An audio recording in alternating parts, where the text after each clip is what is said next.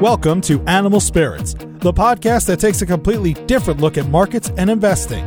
Hosted by Michael Batnick and Ben Carlson, two guys who study the markets as a passion and invest for all the right reasons. Michael Batnick and Ben Carlson work for Ritholtz Wealth Management. All opinions expressed by Michael and Ben or any podcast guests are solely their own opinions and do not reflect the opinion of Ritholtz Wealth Management. This podcast is for informational purposes only and should not be relied upon for investment decisions. Clients of Ritholtz Wealth Management may maintain positions in the securities discussed in this podcast.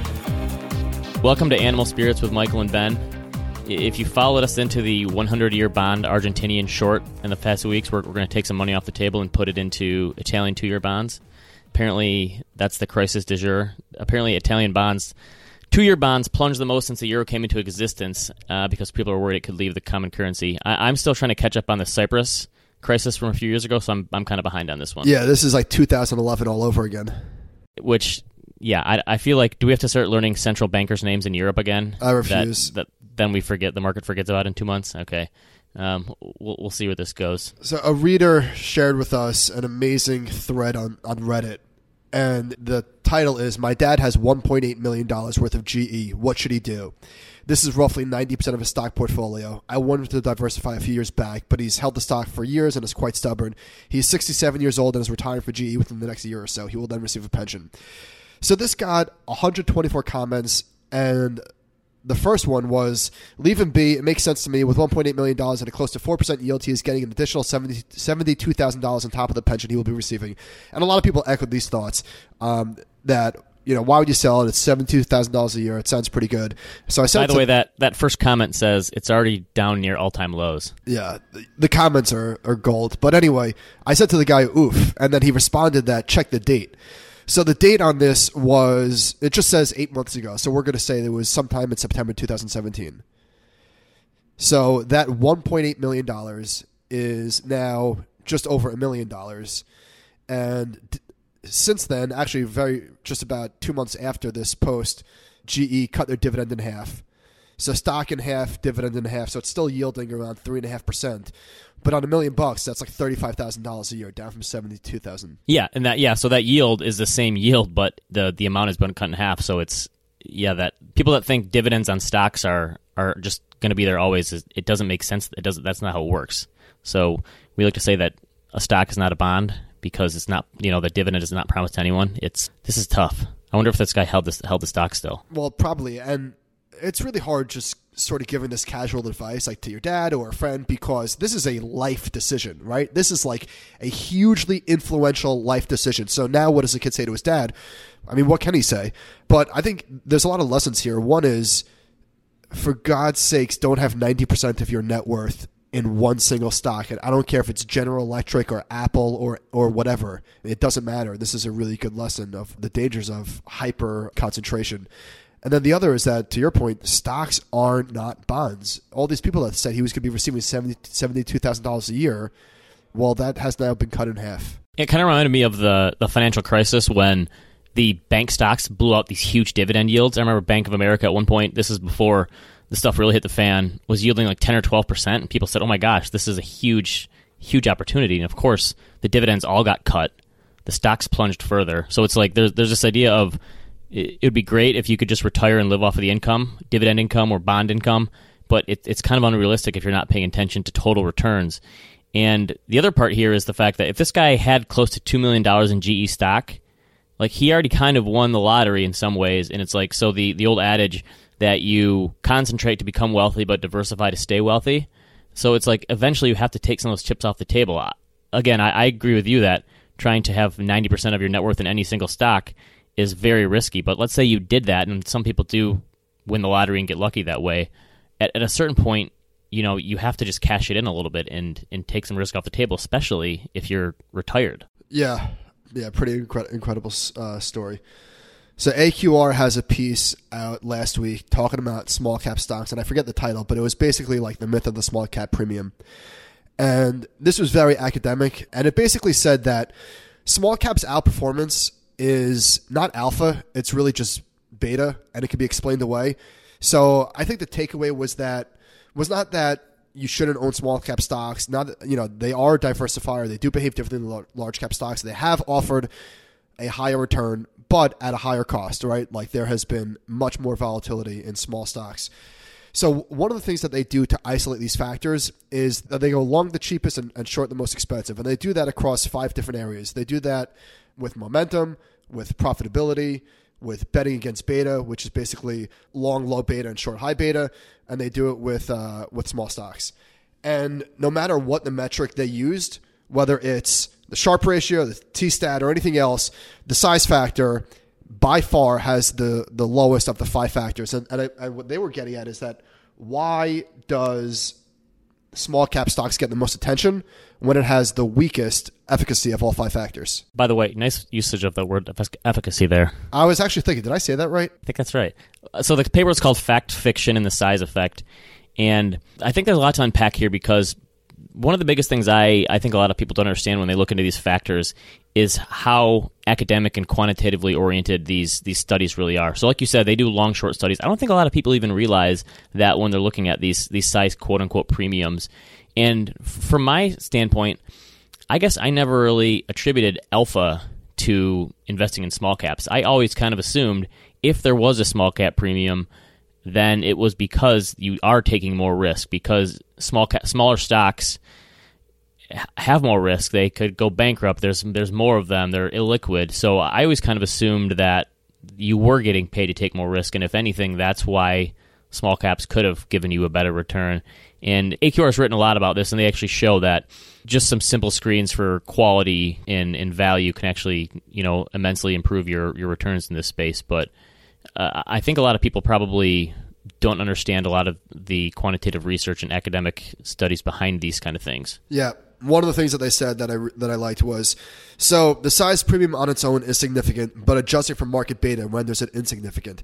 Again, this is very nerdy. They're not they're not uh, saying that the premium has not existed. They're just saying it was not alpha. It was just beta in disguise. And you have I've talked you and I have talked about this a lot internally about small caps, and I, I think if you're investing in factor any sort of factor with the impression that you're going to easily outperform the market, it's really not a good way to approach the world, even if it has done so historically. So, the way that I look at these things is even if small caps return exactly the same as large caps over the next whatever your investment horizon is 10, 15, 20, 30, 40 years if they give you diversification benefits and you can rebalance into the pain, whether it's in small caps or large caps or momentum or quality or whatever it is, then I think that they, they deserve a place in your portfolio, assuming you can hold them for the long term. But just simply putting your money into one of these factors and assuming you're going to get this premium, I think is is really kind of it's kind of a false way to look at the world these days because there's just so much competition and everyone knows about this stuff now. Yeah, if only it were that easy. So another thing that they did in here was they looked at multiple ways of measuring small cap stocks beyond just market cap. So they said that multiple measures of value produce more stable value portfolios that deliver higher Sharpe ratios, higher information ratios, and more robust returns. The same is true for momentum. And as with any systematic process, unless theory dictates prefer one metric to others, an average of sensible measures is generally the best, most robust approach. While this is true for all of the other commonly used factors, it does not appear true for size. So we'll look to this in the show notes. But they look at book asset, book equity, sales, and employees, and PP&E, which I guess is property, plant, and equipment, and it just does not hold up. So I thought that was pretty interesting. And then lastly, they show that a lot of the returns in small cap stocks has come in January. Have you ever seen this before? The January effect in small cap stocks? Yes. And are you are you a buyer here? Are you a believer? I should say. Uh, I in in, in things like seasonality. I believe that this data is accurate. How about that? Yeah, that's fair. I don't, I don't know that I I believe in it going forward, and I don't know that I believe in it enough to like alter the way that I would construct my portfolio. But so you're not only going to invest in small caps in December from now on. Yeah, yeah. Sh- sh- soon it'll be like the the November effect. Yeah, it'll go back to Thanksgiving. I just I think I mean in some ways I think that there probably is a little bit more opportunity in the smaller area of the market because from my perspective a lot of the larger institutional investors can't play in that space because it doesn't move the needle. And if they invest too much money in, into those assets, then they can't really invest in, say, some of the really small stocks like microcaps or something. So I think that there is something to be said for the opportunity in that space if you know where to look and, and you have you aren't you don't have those liquidity issues. But I, I think for investors investing in something like a smart beta fund in small caps, assuming they're going to outperform going forward, I think that's that that's a hard stance to take. You know, just for accepting that. So this reminded me of a post that I wrote a few years ago, and I read a piece called "The Myth of 1926." Which was written by Edward McQuarrie, and it says, How much do we know about long term returns on US stocks? And this was really, really eye opening. And one of the things that really shocked me was how small cap stocks did in the Great Depression and how much this skewed the data. So, first of all, there are some issues with CRSP data and talking about like why 1926 is a starting date for anything. That was arbitrary and they will admit that that was an arbitrary date. They wanted to go a little bit before the Great Depression. So he says that the key. Sorry, sorry to interrupt you, but the the crazy thing about that CRSP data, which was some research done by some researchers at the University of Chicago, it wasn't really put together till the the 60s, I believe. Yeah. And before then, they didn't really have anything to go off of for historical market data. N- nothing this extreme or robust, I should say. So he says that the key limitations to understand are one, the CRSP time frame, which begins in 1926, excludes more than 50% of the historical record of widespread large-scale stock trading in the United States, which goes back almost 200 years. And two, for more than 50% of its time frame, the CRSP data set excludes the majority of stocks trading in the United States, especially the smaller and more vulnerable enterprises. Putting these two facts together, we must say that CRSP provides comprehensive price series data for less than 20% of the total U.S. stocks trading record aggregating across time period and type of stock, end quote. And one of the things that shocked me about this was if you go back to the early 1930s and you look at like the smallest decile of returns, in July and August of 1932, the smallest decile did 50% and then 120%. And then again in 1933, it did 58% in April and 104% in a month in May 1933. And reading this piece, you can easily explain that away. So it's important to, to note that only large cap stocks could be listed on the New York Stock Exchange in that time period. So there were no small cap stocks. These quote unquote small cap stocks were large cap stocks that were beaten down into small cap submission. Okay, so here's a quote. By the end of July 1932, the month the Dow Jones Industrial Average bottomed out, 80% of all New York Stock Exchange stocks in the bottom decile had bid prices less than or equal to $1 per share, while the bid ask spread for these prices averaged 135% of the bid price. And here's, here's the emphasis this is crazy. It would be folly to mistake bid ask bounce in deep value penny stocks measured from the bottom of perhaps the greatest stock crash in U.S. history for evidence of the long term outperformance of all small stocks versus all large stocks across other calmer periods. But that is the risk we run when we fail to recognize CRSP's sampling bias against the inclusion of truly small stocks prior to 1962. That's pretty. Cr- and and plus, you would have been trading in bucket shops at that time with Jesse Livermore or something, right? like the idea that you could actually easily access these stocks is kind of laughable, which which is another reason why I think I kind of doubt the the premium for this stuff existing going forward because in the past you just couldn't access it was too liquid, the spreads were too big, it was just too hard. Uh, so I wrote a piece about the, the small cap premium. fast forwarding a little bit, and so this is actually in Stocks for the Long Run by Jeremy Siegel, and he actually found that one of the huge reasons that small cap stocks have a large outperformance going going way way back is because in the 1970s they actually changed the ERISA laws, which made it easier for pensions to diversify into small caps. So the majority of the premium actually came in that period too, where you have this 1975 to 1983 period that small caps enormously outperformed because pension funds all piled into the space, and that kind of increased the returns from that space going forward. Yeah, so I mean, all of this historical, historical data is really interesting, but I think it has to be taken with a grain of salt. And to your point, like earlier, when there was no historical data, doesn't the nature of this data becoming available change its usefulness going forward? I mean, I would think it has to. Right. I, th- I think the fact, the way that investors experience markets, I think changes the way that they invest going forward. The, the fact that we know markets have always come back from a crash probably changes the way that we think about long term buy and hold investing. If you would have if we would have been doing this podcast in 1950, after look staring at the Great Depression and, and that 90% crash in the eye, would we still have the same feelings about investing as we do now? Uh, no. Okay. so, so yeah, so it's, it's it completely changes the way that. But I, so I think yeah, it makes sense to take historical data with with a grain with a huge huge lump of salt and just understand that it, it hasn't always been as easy to invest as it, as it is these days. So, so sticking with some myth, myth busting, I think anyone who's read a personal finance blog, book, article has probably come across this marshmallow experiment at one point in their life. So it's called the Stanford Marshmallow Experiment. Have you ever written about this? I don't. I honestly can't remember. I, I thought about that when I when I read this, and I I'm sure I have. I'm looking it up If right now. I would bet. I would been- bet good Bitcoin that you have. Have you written about this? No, definitely not. Okay, s- you haven't? Okay, I'm going to search this on YouTube. So, the Stanford Marshmallow Experiment was a series of delayed gratification experiments Oh in like shit! the you have not. You 1960s and not. 70s. Sorry. I Sorry have to not- Yes. not. Yes, All I thought for I thought for sure I had. Get back to it. So it was this research done by some Stanford University professors, and they took uh, children and put them in a room, and they they basically offered them immediate reward now or two rewards if they waited. And they, I think it was 15 minutes, and they offered them a marshmallow or a cookie or something. And they found that the children, and they followed these children throughout the decades, and they found that the children who were able to wait for that bigger reward later had done better in life. They had better test scores. They had better educational attainment. They were healthier. All these other things. And so the idea was, well, if you can just delay gratification, you'll be set for life because this is what this study showed.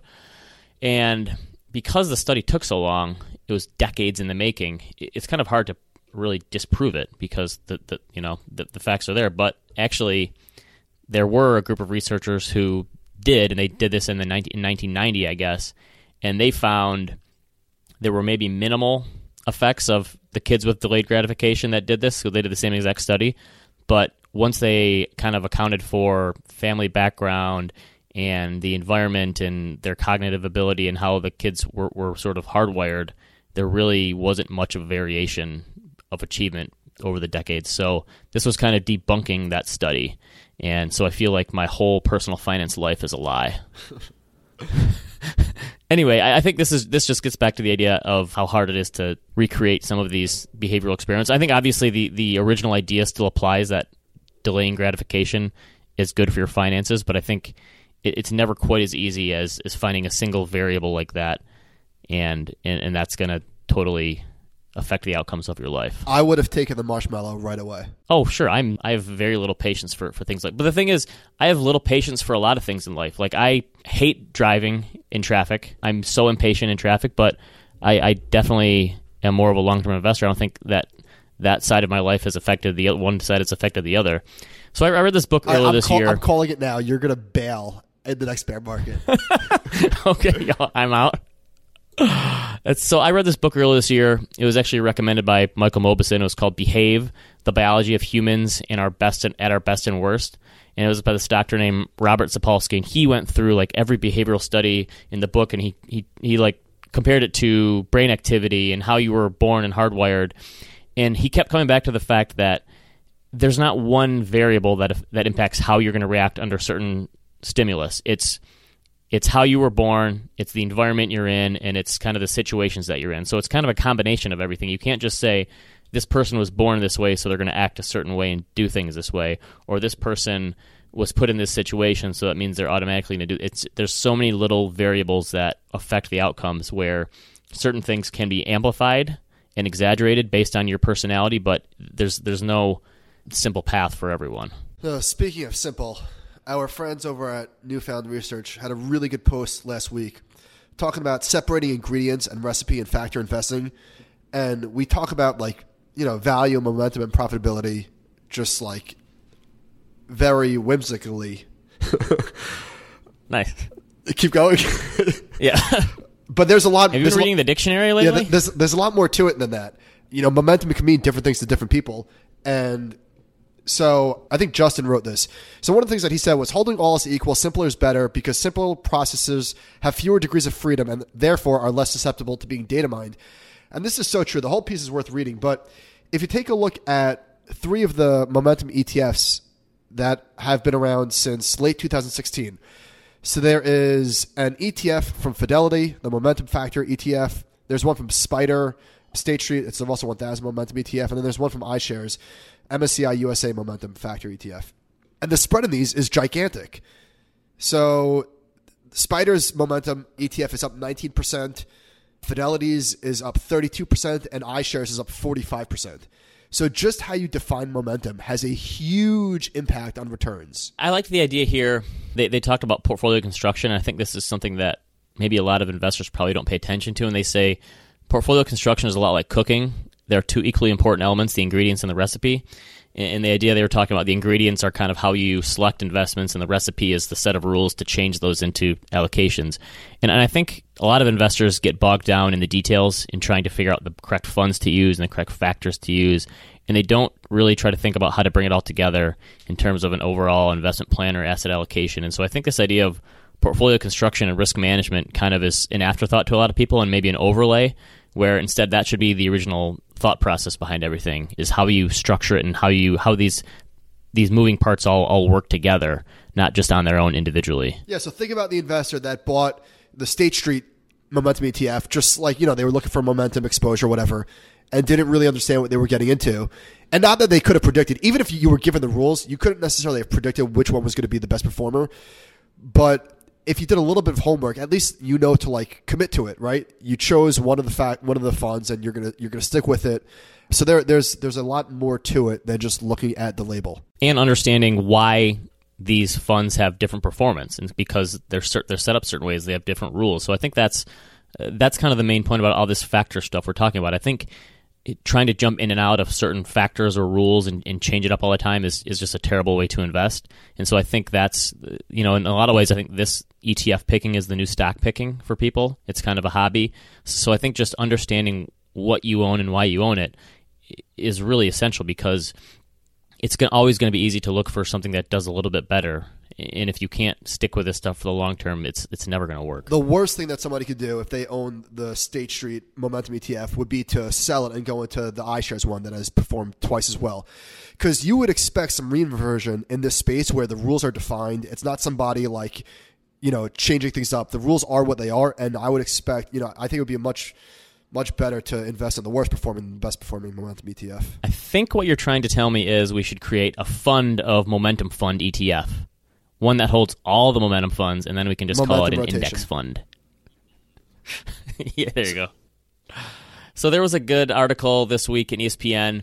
We've hit a lot of topics in the past about how many athletes are broke, and I think the the numbers from an SI article a few years ago were that something like 75 or 80 percent of all NFL players are broke three years out of the league. So we highlight this a lot and show how money can can lead to a lot of people's downfall. But ESPN actually had the other side of the story, and they talked about Kevin Durant's investment holdings and a lot of them, the different warriors who are now kind of being taken under the wing by some venture investors in Silicon Valley.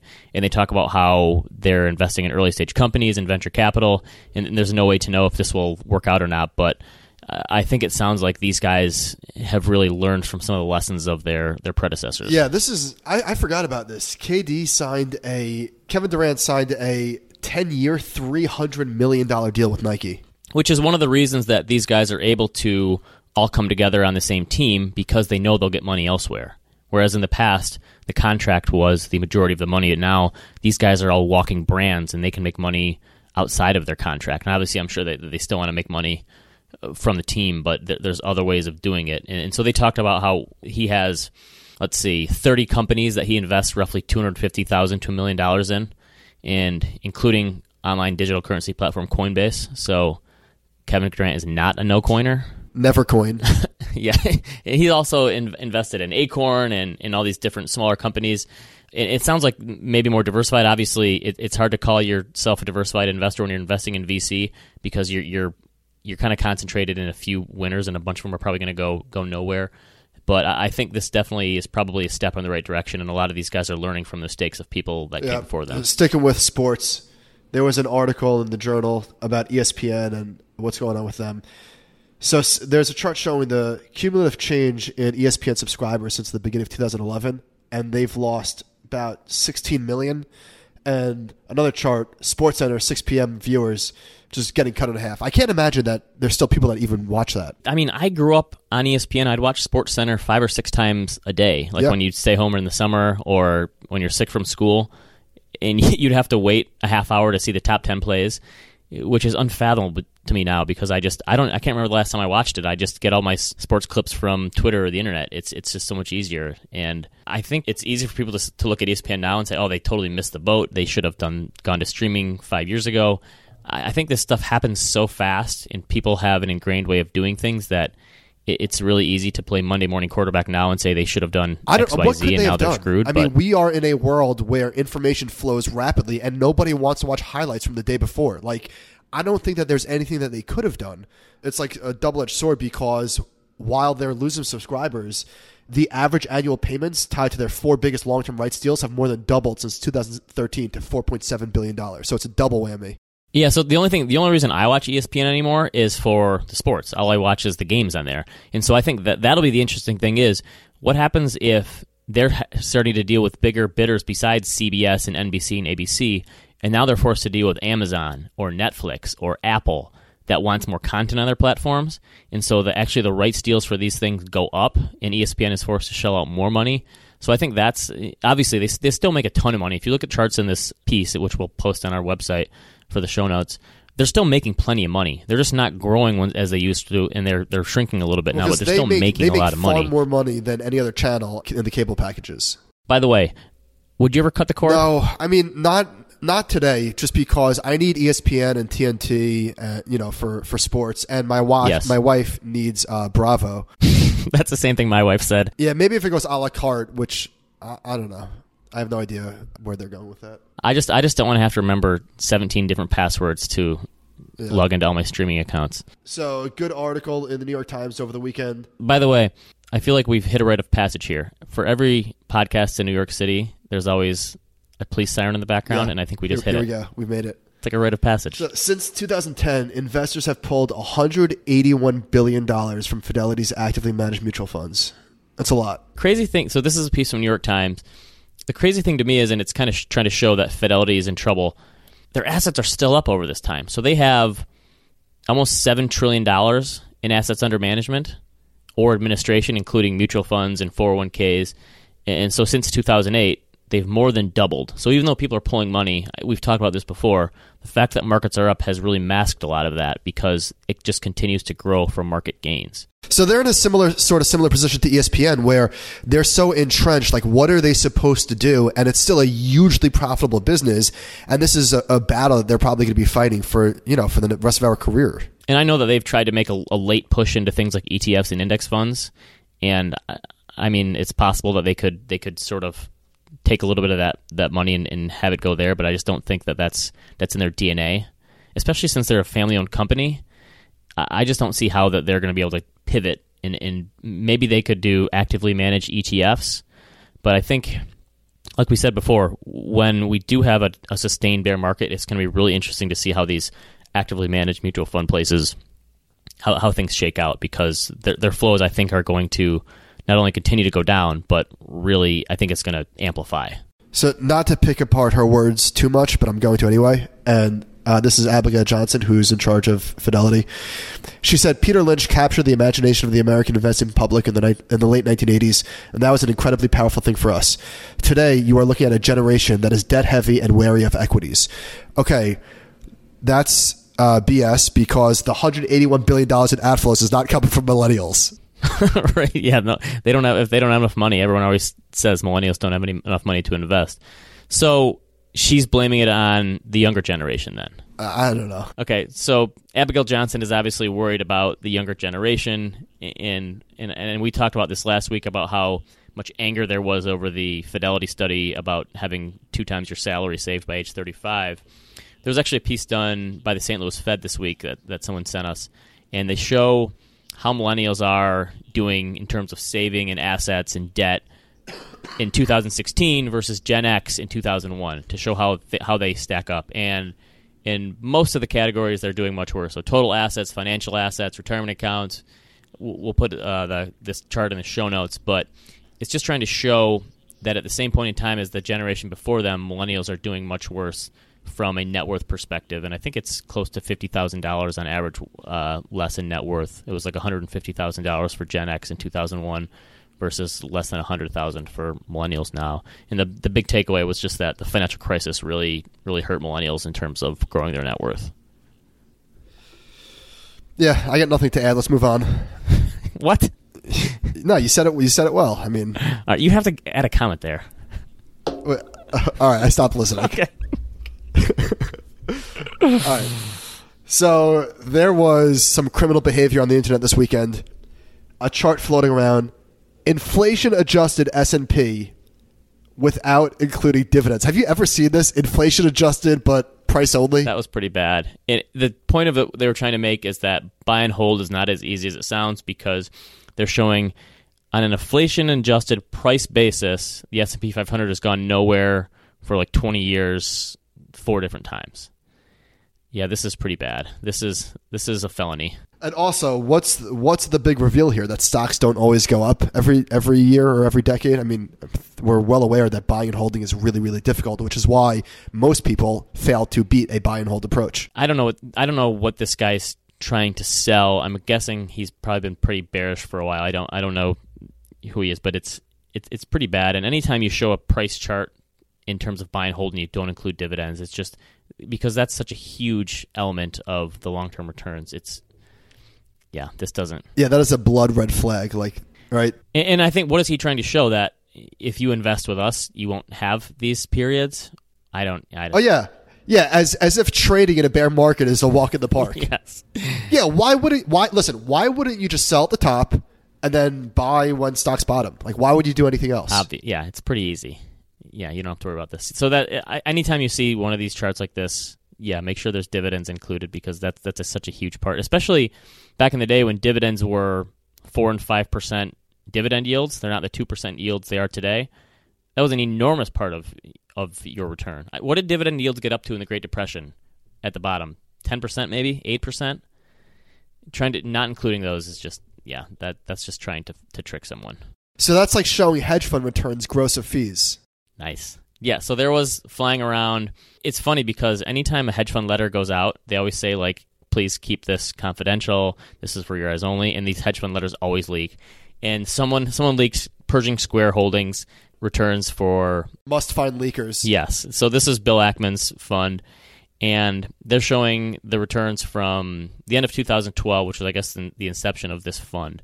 And it's pretty crazy because it shows the gross returns over. I mean, this is only a three and a half year period, four year period. Wait, I can't do math. Six year period? Wait, what? I always think that 2012 was just a few years ago, but I guess we're in 2018. So anyway, this is five or six years ago. The gross returns for this this hedge fund of Bill Ackman's was over 18 percent. The net return were less than two percent. So that's just and and of course the S and P in that time did almost 115 percent. It's kind of mind boggling if you as an investor see that. Not only have the overall gross returns been pretty terrible in comparison with the stock market, but they're pretty much gone from the fees. Amazing. Yeah, I mean, I, I don't know. Uh, Obviously, looking at these things on a relative basis is always tough, especially over a shorter time period, and he's had a harder time than most. But w- when you see that kind of difference for the fees, when the fees eat up 90% of the, the returns, that, that's kind of hard to stomach as an investor. Yeah, just uh, just incredible. Um, we'll we'll post this in the show notes. So Christine Benz from Morningstar has been there for 25 years, and she just wrote some of the things that she's learned, the lessons that she's learned. And the one that stuck with me was investing is overrated, and how you know, listen, if you're not if you're not doing the really important things like saving money, the best investing in the world is not going to save you. This was a this is a really good piece. By the way, I'm a huge sucker for these pieces, like things I've learned ten years, fifteen, whatever it is. This is a really good one, and she talks about how less is more and how being complex is. But yeah, I, I agree with you. The investing thing that's something we've talked about. So I actually was approached by someone. I, I gave a talk in Chicago last week, and I was approached by someone afterwards, and they kind of were looking for advice for their daughter about what she should go into. She's in college and she wants to go into finance, and they said, "Would do you think she should go the CFA route or maybe more the CFP route?" And I actually said, I think people should, young people, if they don't know what they want to do, should probably focus more on the CFP route because I think there's a lot more people out there who are going to need financial advice going forward than investment advice, even though both of us are on the CFA side of things. Yeah, I, I totally agree. And, and then she, uh, Christine also said that similarly, if you've if you've done really well saving, you can underperform, you know, the index, and you're you're probably going to be just fine. Right. Nobody's life goals are to beat the S and P 500. Yeah, exactly. Yeah, she and she. Yeah, great point. It's a high savings rate is like a huge margin of safety in your life. So she says if your savings rate is high enough and you start early enough, you can make up for some lackluster asset allocation and investment selection choices. And I think that's a great that's a great point. If you want to give yourself a margin of safety for some mistakes, because guess what, everyone makes mistakes in their portfolio. A high savings rate can make up for a lot of that. It would be great if there was a book for that. Yeah, funny. So spe- speaking of books, did Josh sub blog us? Yes. Well, it wasn't even a sub because he mentioned us by name. So Josh Brown, our colleague, fearless leader, has a post called "Combating Fambe." Fambi. It's an acronym. And so he said he starts off his piece. In the time it takes you to read this blog post, Michael and Ben will have read three books each. The average CEO will have read eight books, and Patrick O'Shaughnessy will have read ten books. So he was trying to make the point that there is this this idea these days that that there's so much to read out there that some people could be have the fear of missing out in terms of, of books. And we get this question all the time because in our recommendations every week we usually lead with a book review or a book and I think you you probably read more than I do. But Josh makes the point that the reason people like us are able to read so much is because we have younger children and that is giving us more time to read whereas he has his kids are a little older and he has more he has more activities for them to do. So what do you what do you think about Josh's theory here? Hundred percent valid. I- I mean, right? Like I'm I'm home all the time. Where am I going? right. Yes. It's, I have three kids. You know what a nightmare it is for me to get out of the house with three kids and how long it takes. But I think the other part of it, people ask us all the time, how do you have so much time to do this? I think part of it is two priorities, and I think that's one of the things I learned having kids is that so many other things in my life that I used to spend time on or prioritize just I just completely gone now. I can't remember the last time I sat down from start to finish and watched an entire football or basketball game. I used to do that all the time in my younger days. Okay, so I, I I'm still in that mode. I haven't missed a giant game in years, and I watch every single. I've watched like ninety percent of the playoff games, which obviously will not be sustainable once my once Kobe gets a little bit bigger and I'm gonna have more kids. But for now, Kobe goes to sleep at seven o'clock. If it's not if there's not basketball on, I don't watch other TV. So I have I don't know a couple hours each night. I'm on the subway each morning. I'm walking my dog. Um, so I have a lot of time on my hands. So I totally agree with Josh. Like as your kids get older, obviously you prioritize time with them more than with a book for sure. Yes, yeah, in the same way. And my my productivity on the weekends, like in terms of writing and reading, is non-existent because my kids and and it's kind of keeping them busy and stuff to do, and and that's what I want to do with my time. So it's more. I'm the same with you. I'm kind of a night owl in when I in terms of when I get things done. But yes, I, I think those priorities will shift and change, and so in the future, our recommendations are not going to be as many books, and there will probably be more kid events or something like I, I, don't- I don't know. One more one more thing. I think that the more you read, at least for me, like the more excited I get about reading more books. It's almost become like an addiction, and I think that I'm just maybe like really curious because the more you read, the more you're like, oh my god, there's so many things that Yeah. are really fascinating that I have no idea about. So I almost feel like like a kid in, in a library for the first time. Like you're looking at dinosaur books and all these sort of things that are like really exciting that you don't know about. That's how I feel uh, about books. And, and I've learned, I've mentioned this before, but I've learned, especially in the last few years, to really hit the eject button really quickly on books that I don't like, or I'll, I'll skim huge swaths of book. And, and if I can just get one or two main points from a book without reading the entire thing word for word, or if I read a book for a chapter and I can tell I'm not going to like the way this author writes, or it's going to be too boring, I'm really quick to just pull the pull the you know pull the trigger and get out of there. All right, so your your phone bay is is on high right now. I can tell. I, uh, that's possible. Wait, what does it mean again? All right, so so what do you got this week? My recommend. So I don't have any book recommendations. Uh, so Sad. take it, take that, Josh. So my recommendations for this week. My wife and I recently caught up on The Americans. We had DVR'd the last season and, and just hadn't caught up because we've been watching other stuff. Did you ever get into this show? No, I never started. Okay, so I think they're on season six. It's it's a show about a group of Russians in the '80s who came to live normal American lives and be spies in the U.S. for the Russians, and it's kind of like the end of the Cold War. The first two seasons were excellent. The last two seasons have been kind of boring and almost lost me a little bit. And this is the final season, and their next door neighbor is an FBI agent.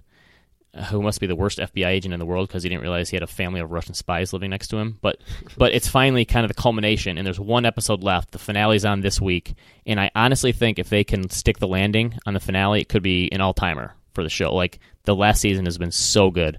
So I like the Americans. I enjoyed the A16Z podcast. That's uh that's Marc Andreessen's venture firm. They they put on a weekly podcast that's always full of really good tech and business stuff. And they interviewed a guy named W. Brian Arthur, who apparently is the economist who is behind the idea of network effects. Wait, hold on. I have a question. Yes. In the notes, you wrote W. Brian Arthur. that looks like you wrote with Brian Arthur. Is his name W. Brian Arthur? Yeah, that's what it said on the podcast thing. W. Brian Arthur. Okay, got it. Look it up. Quit trying to actually me. I'm gonna I'm gonna send you the link of this guy. I, I had actually never heard of him before listening to this. Here, I just put the link in the Google Notes for you so you can see.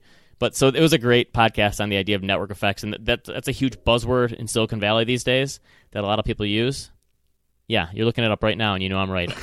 Come on, give me credit. Confirmed. Yes, Confirmed. His, his first name is actually W. yes. I didn't want to put two W's in the. Never mind.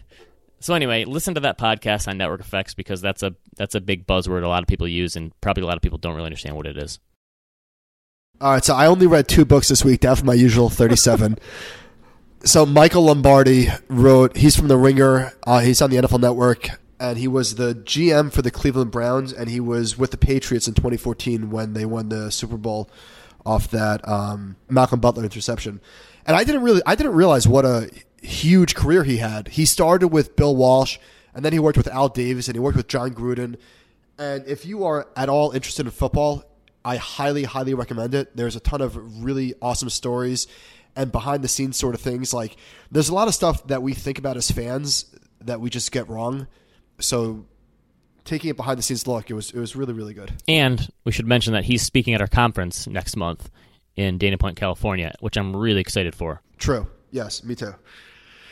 And then I read Bad Blood by John Carreyrou of the Wall Street Journal. I'm going to say that is going to be the best book of the summer. Wow. It was really, really incredible. I knew nothing about Theranos other than like, you know, that it was a blood company and there was some sort of fraud going on. But she was really, uh, by all accounts, pretty evil. Uh, you know, really just unbelievable. And I won't spoil it too much, but one of the craziest parts in this book, and there is a lot of them, is Rupert Murdoch invested $125 million into this thing, which was by far his biggest investment ever. And when this thing, when the fraud, when the scandal was exposed, a lot of the investors naturally sued the company. He sold all of his stock back for one dollar so that he could take a write off against other loss uh, against other gains. That's impressive.